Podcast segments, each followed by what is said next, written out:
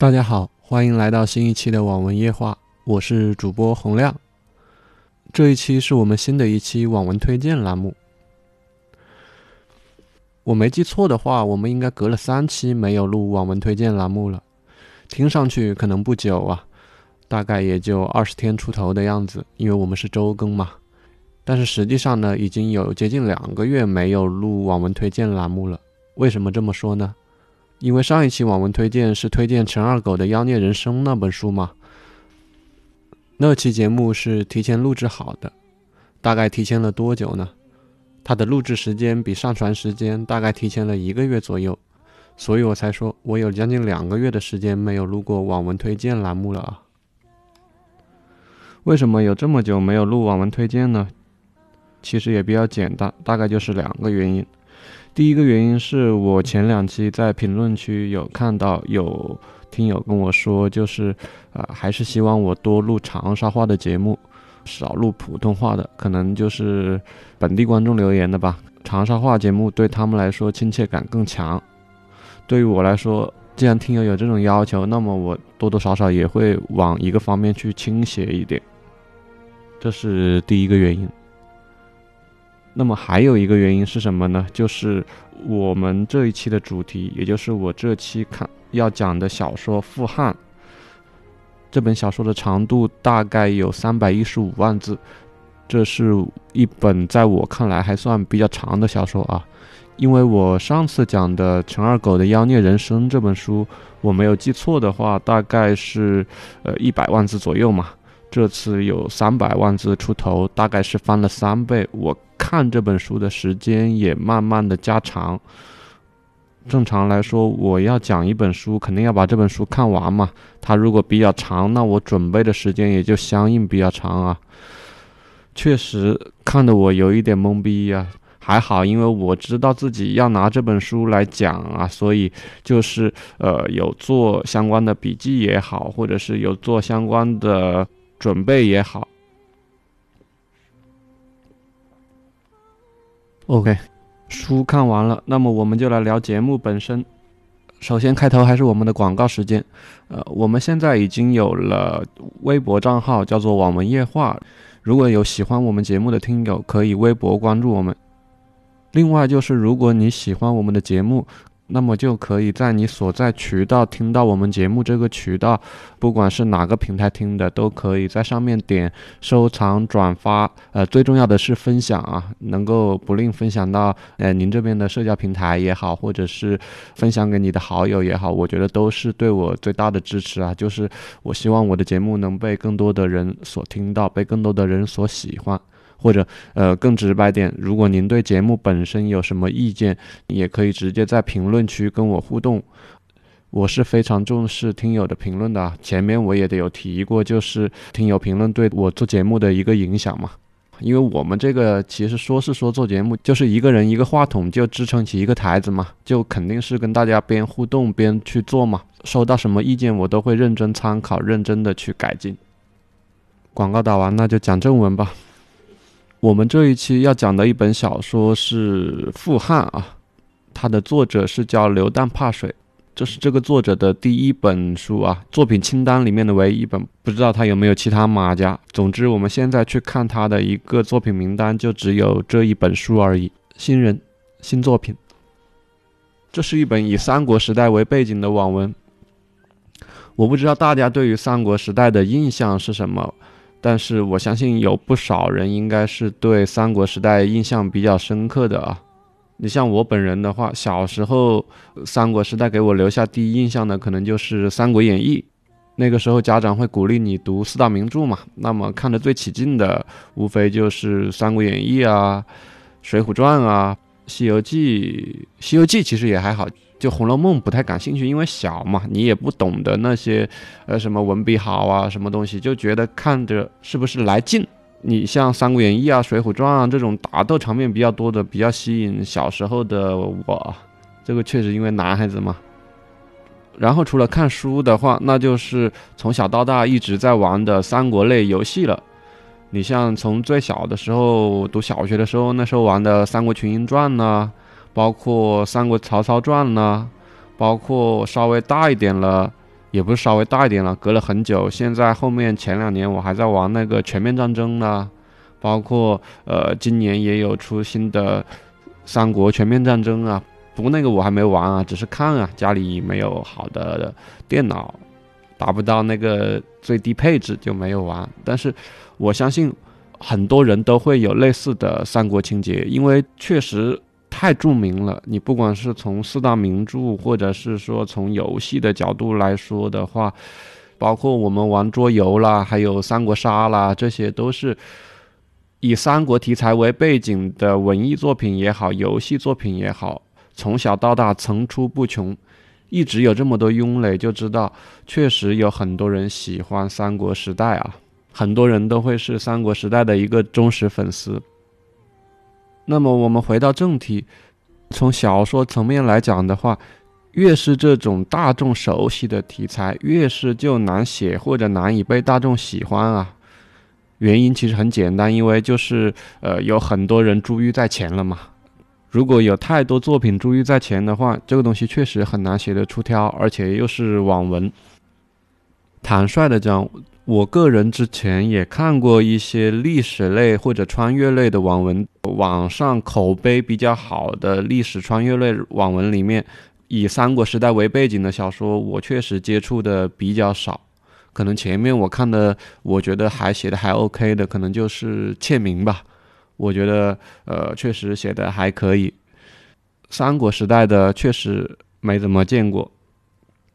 其实你像这类书的情节，通常概括的话，其实也比较简单，或者说也比较雷同，就是一个主角或者这本书是主角的亲戚，从现代穿越到了古代。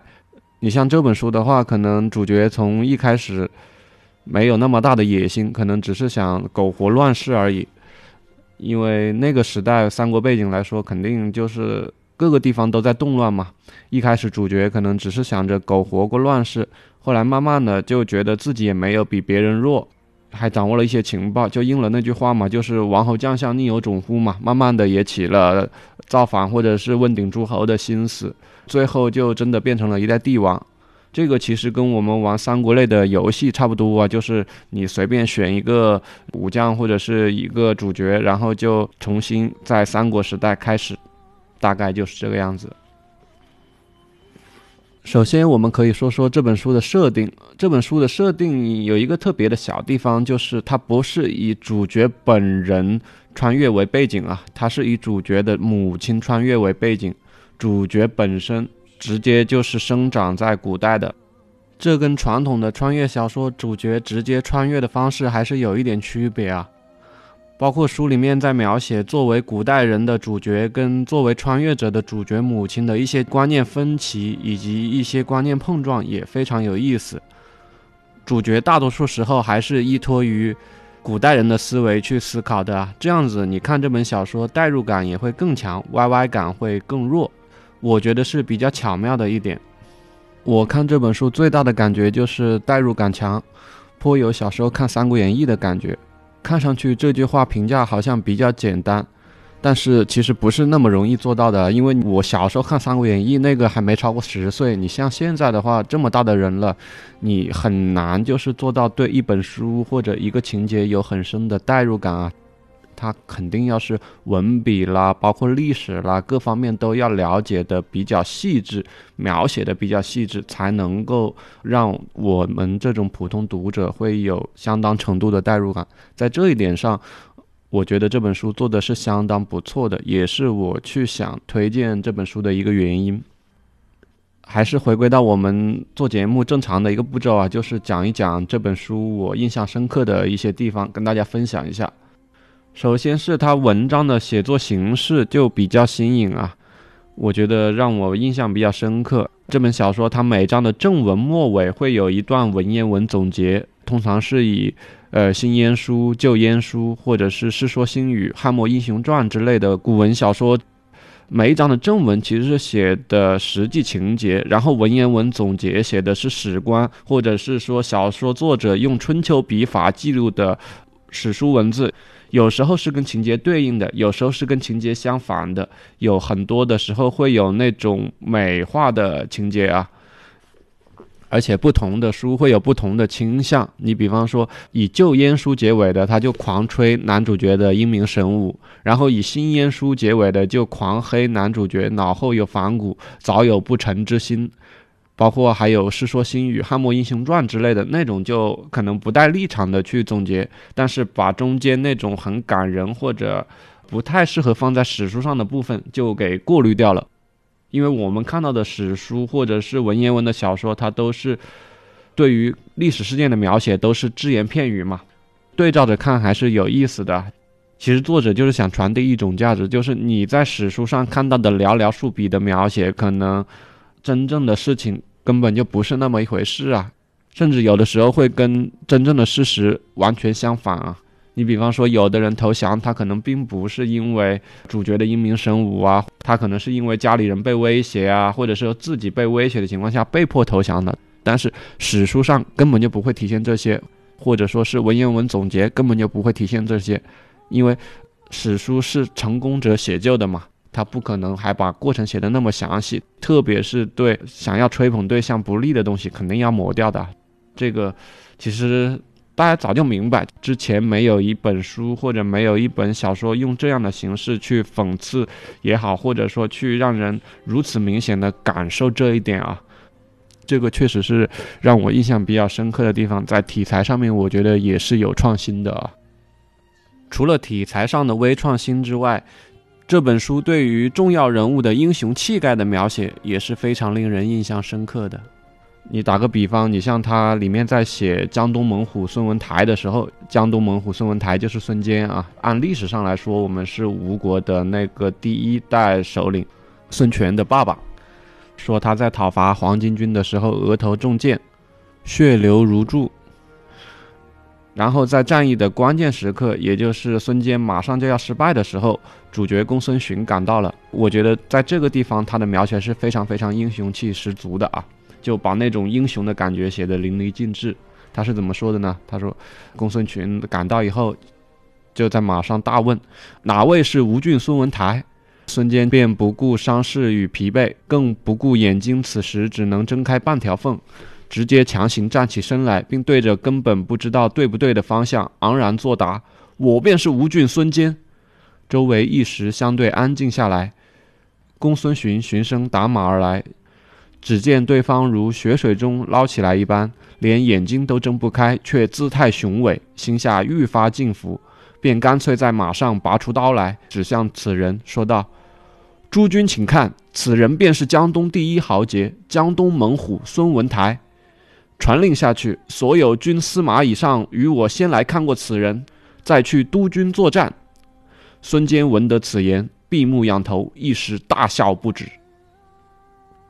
这里确实写的英雄气十足啊，因为确实孙坚在刚才跟黄巾军战斗的时候，额头上已经中了一箭，一脸的血了啊，而且其人也有一点慢慢的有一点支持不住了。这个时候。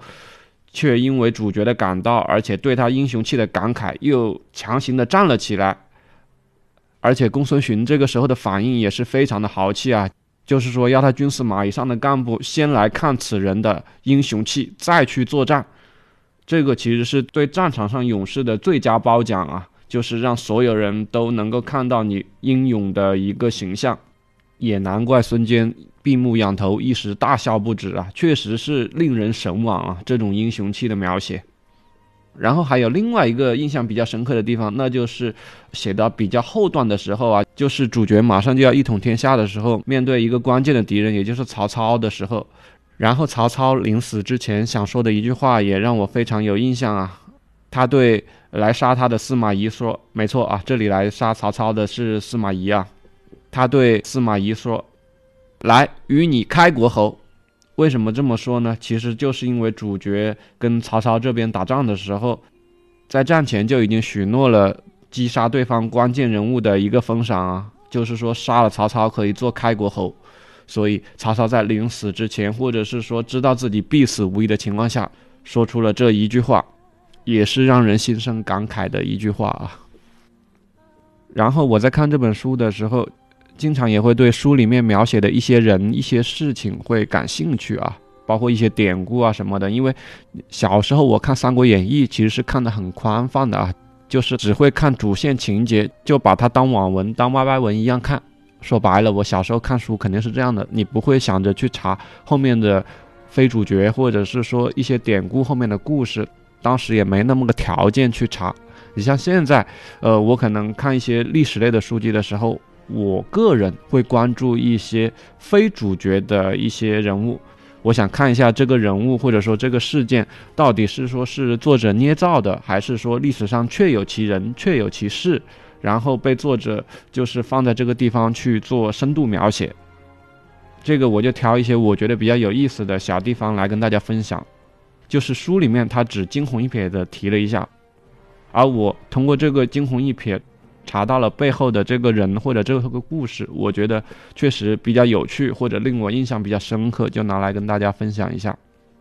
首先是中国历史上第一个把丈夫休掉的夫人啊，就是叫丁夫人，这个是曹操的明媒正娶的正妻啊，丁夫人。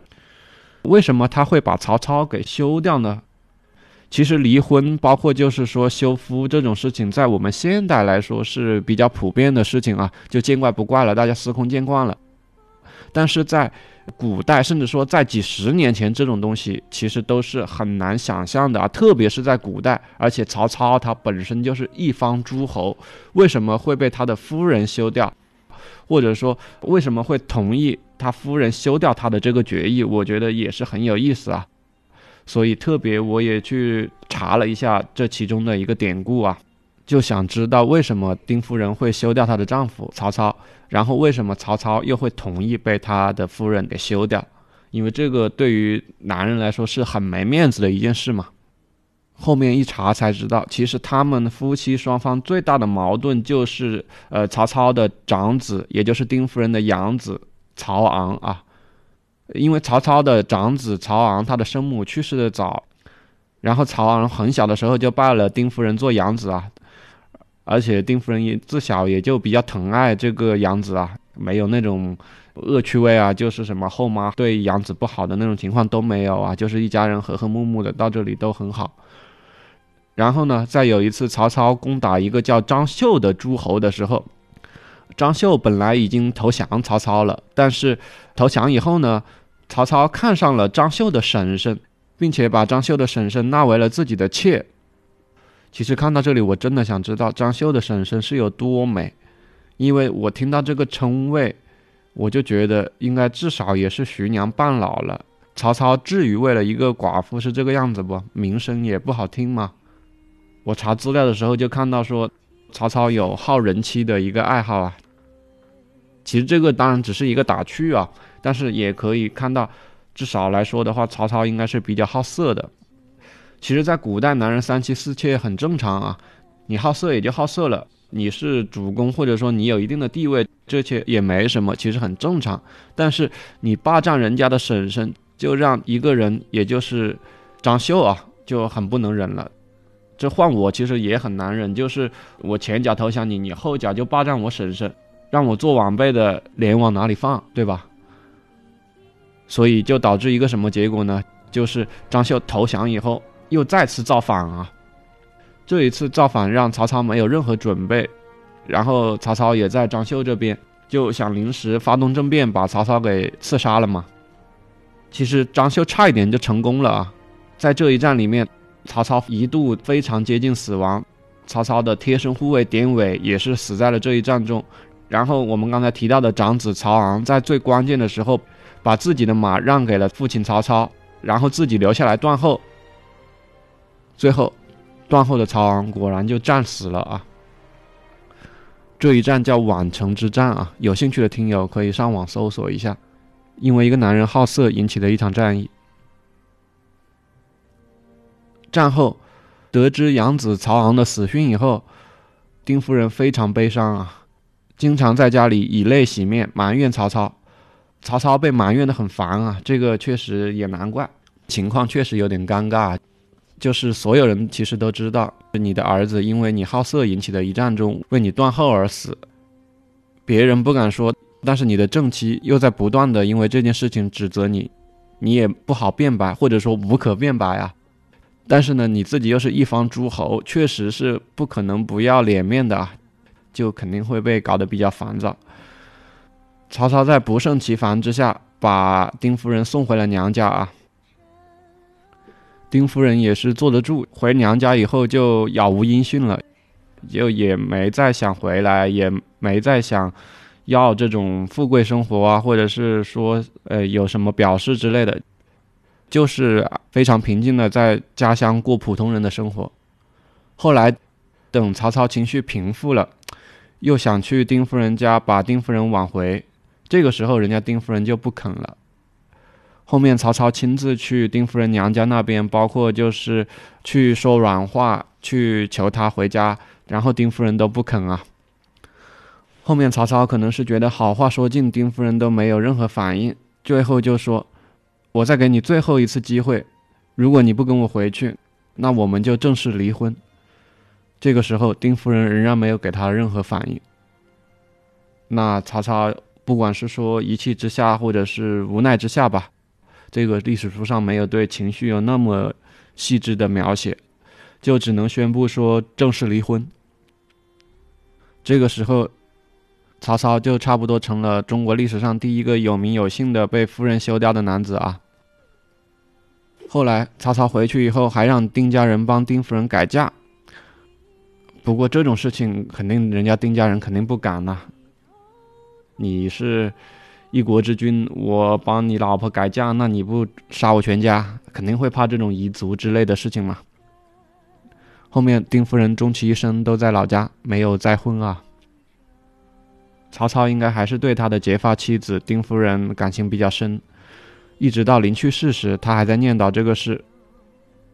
他临去世时说，自己一生做事没什么可后悔的，唯独一件事有遗憾。就是说，如果死后有灵魂的话，如果我的儿子曹昂问我母亲在哪里，我该怎么回答呢？看相关的记载，看到这里，只能说是唏嘘不已。当然，你可以说这件事情是曹操咎由自取，但是你看他临死之前说的，你也会觉得有一点唏嘘。毕竟，人之将死，其言甚善嘛。丁夫人休曹操，这个确实是留给我印象深刻的一个小故事。这些都是我自己查了，在节目里说的。书里面其实对丁夫人休夫这个故事没描写啊，只是稍微说了一下，丁夫人是一个在历史上有名气的一个奇女子。我出于好奇去搜索了一下，才会记录下这个故事，分享给大家。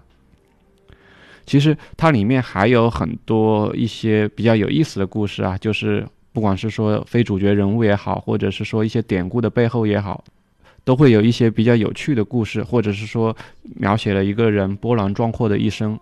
这个是我小时候看《三国演义》或者说玩三国游戏不会去关注的，确实看下来也别有一番风味啊。你像书里面反复描写的汉末名臣乔玄。又或者是说曲有误、周郎顾的小典故，其实都是比较有意思的啊。好吧，小故事我就说到这里，然后我们再讲讲这本书写作的另一个大特点，就是叫偷梗成风啊。这个也是一个比较有意思的点啊。什么叫做偷梗成风呢？其实这里不是说抄袭啊，因为它是架空类或者是说穿越类的历史小说嘛。那么它的很多历史事件，因为穿越主角的介入，就发生了改变嘛。但是那些事件本身又非常的精彩，作者就移花接木，把本来在 A 身上赫赫有名的典故，我们把它又嫁接到了 B 身上。这样看起来呢，也没有丢失那个原有的精彩。而且如果你了解这个背景，懂这个梗，你看起来也会觉得相映成趣啊。你比方说，在《三国演义》里，可能是关羽千里走单骑，在《傅汉》这本书里面，就把他嫁接到了张飞身上，变成了张飞千里走单骑。为了报主角公孙寻的知遇之恩，张飞就单骑从刘备那里爬到了对他有知遇之恩的主角公孙寻这边，然后立完功以后，又单骑回到了刘备那边，两边都没有辜负啊，也是一段佳话。其实这样的三国里面的梗有很多，我觉得这个还不是最有意思的。让我个人印象比较深刻的，就是他嫁接了一些外部也好，或者是说后世也好的一些句子，包括一些台词的一些梗啊。你比方说，在争高句丽的时候，高句丽后来没办法了，就跟主角说：“务必结高句丽之物力，结将军之欢心。”我不知道大家知不知道这句话的出处啊？这句话的出处其实很简单，就是清代末期八国联军进攻北京的时候，慈禧跟外国侵略者说的话嘛，就是愿意结大清之物力，结各国之欢心。作者把这句话用在这里，我觉得也是别有一番风味啊，而且确实是有梗啊。而且除了用古代的梗，他也会用现代的一个梗啊，这是我自己能够看到并且 get 到的啊。还有就是，呃，主角公孙寻在说他大哥公孙瓒的时候，就是说，我这个族兄说了不听，听了不懂，懂了不改，改了又错，错了后又不认，认了后不服，服了后又不说。你若不能应付妥当，小心被他带沟里去。我不知道大家对这段台词有没有印象啊？这个其实是前些年张学友跟刘德华演的一部电影啊。叫《江湖》里面的一段台词啊，是刘德华说给张学友听的，两位江湖大哥的一个电影啊，把这段台词用在这里，我觉得也是看起来别有一番风味啊。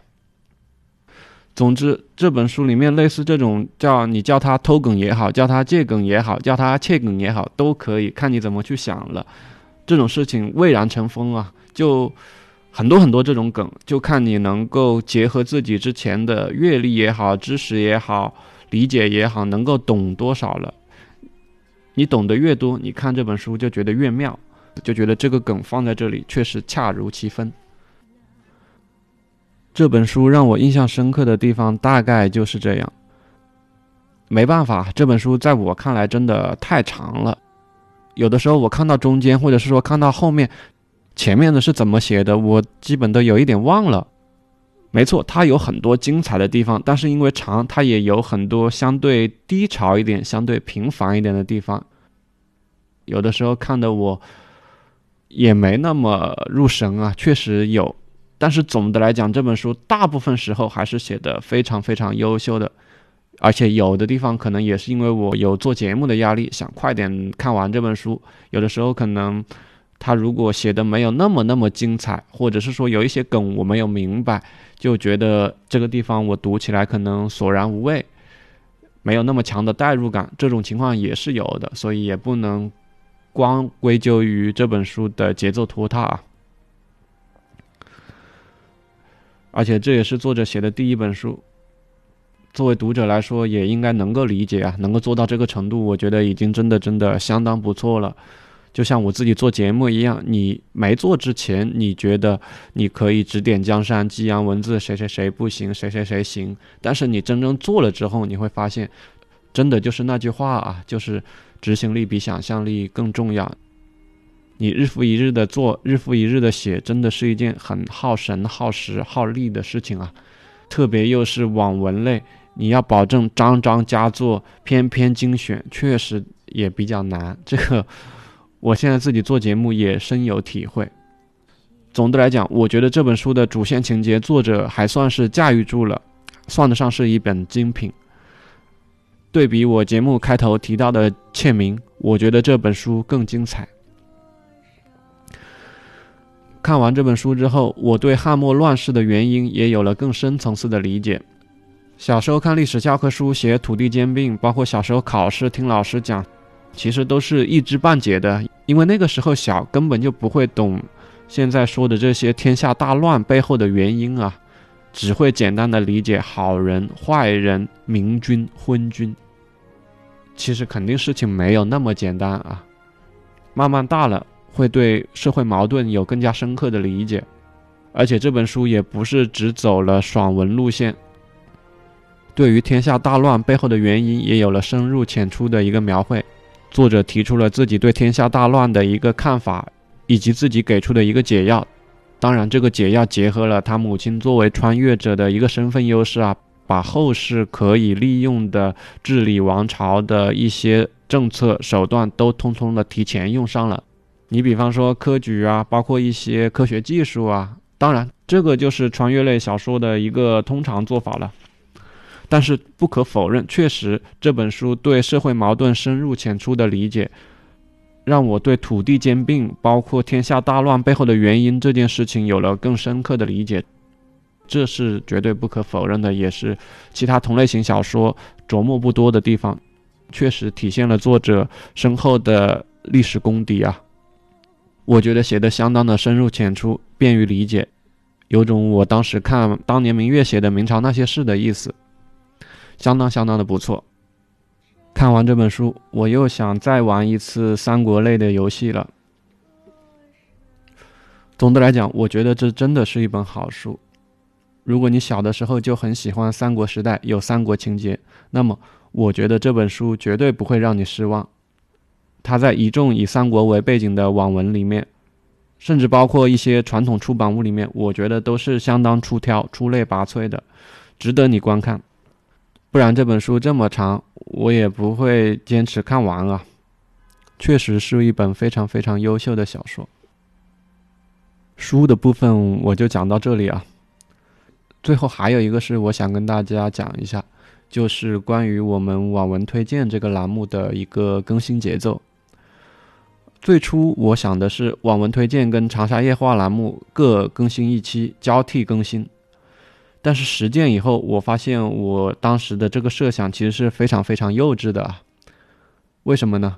因为我忽略了网文的长度啊！这个确实是没做过节目之前没有想到的。以前只是觉得我已经看过很多本网文了，呃，要做节目的话还不是信手拈来。但是当你真正做节目，会发现，如果在做节目之前你只凭印象去讲。而不是说你提前再把这本小说看一遍，并且做相应准备的话，录的效果是会相当相当失败的啊！特别是网文推荐栏目，因为这个栏目截止到现在为止做了三期，基本上三期都是我一个人在讲啊，一个人在讲。如果你没有很充足的准备，或者是说你对你要讲的东西非常非常熟悉的话，很容易就陷入停顿想词，或者是说词不达意啊。反而是录《长沙夜话》没有那么大的压力，因为那个是两个人，甚至是说三个人的一个对谈啊。那个因为有对话的情况下，对一个人的知识专业度的要求就没有那么高。我可以在对方讲话的时候自己就想词，等对方觉得没话说了，我再接上去说，对方也可以沿着一样的步骤去做这件事情，所以录起来相对来说就比较流畅，也不用准备什么稿子，就找对话题、找对人就行。录网文推荐就不一样了。首先，你的话题就被定向在一个非常狭小的范围里面了，就是讲这本书、聊这本书。第二，你又是自己一个人在录，这个东西两个限定条件一相加，再加上我是一个新手，所以网文推荐的栏目做的相当相当的辛苦啊。当然，我在节目里说这些事情不是想抱怨，只是想跟大家解释一下，在未来的节目里。网文推荐的比例肯定是低于长沙夜话的比例的。当然，如果你们更喜欢长沙夜话的栏目，那自然是最好的。不过，如果也有喜欢网文推荐栏目的话，我也会坚持一直一直做下去啊。毕竟我们节目的名字叫做网文夜话，而且就如我第一期说过的那样，看网文是我从小到大的爱好，我也觉得做这件事情是让自己很开心的一件事情。好吧，题外话就说到这里。这是我们第一季十期节目中最后一期网文推荐栏目了，所以我会多交代一点。谢谢大家的支持，这期就到这里，再见。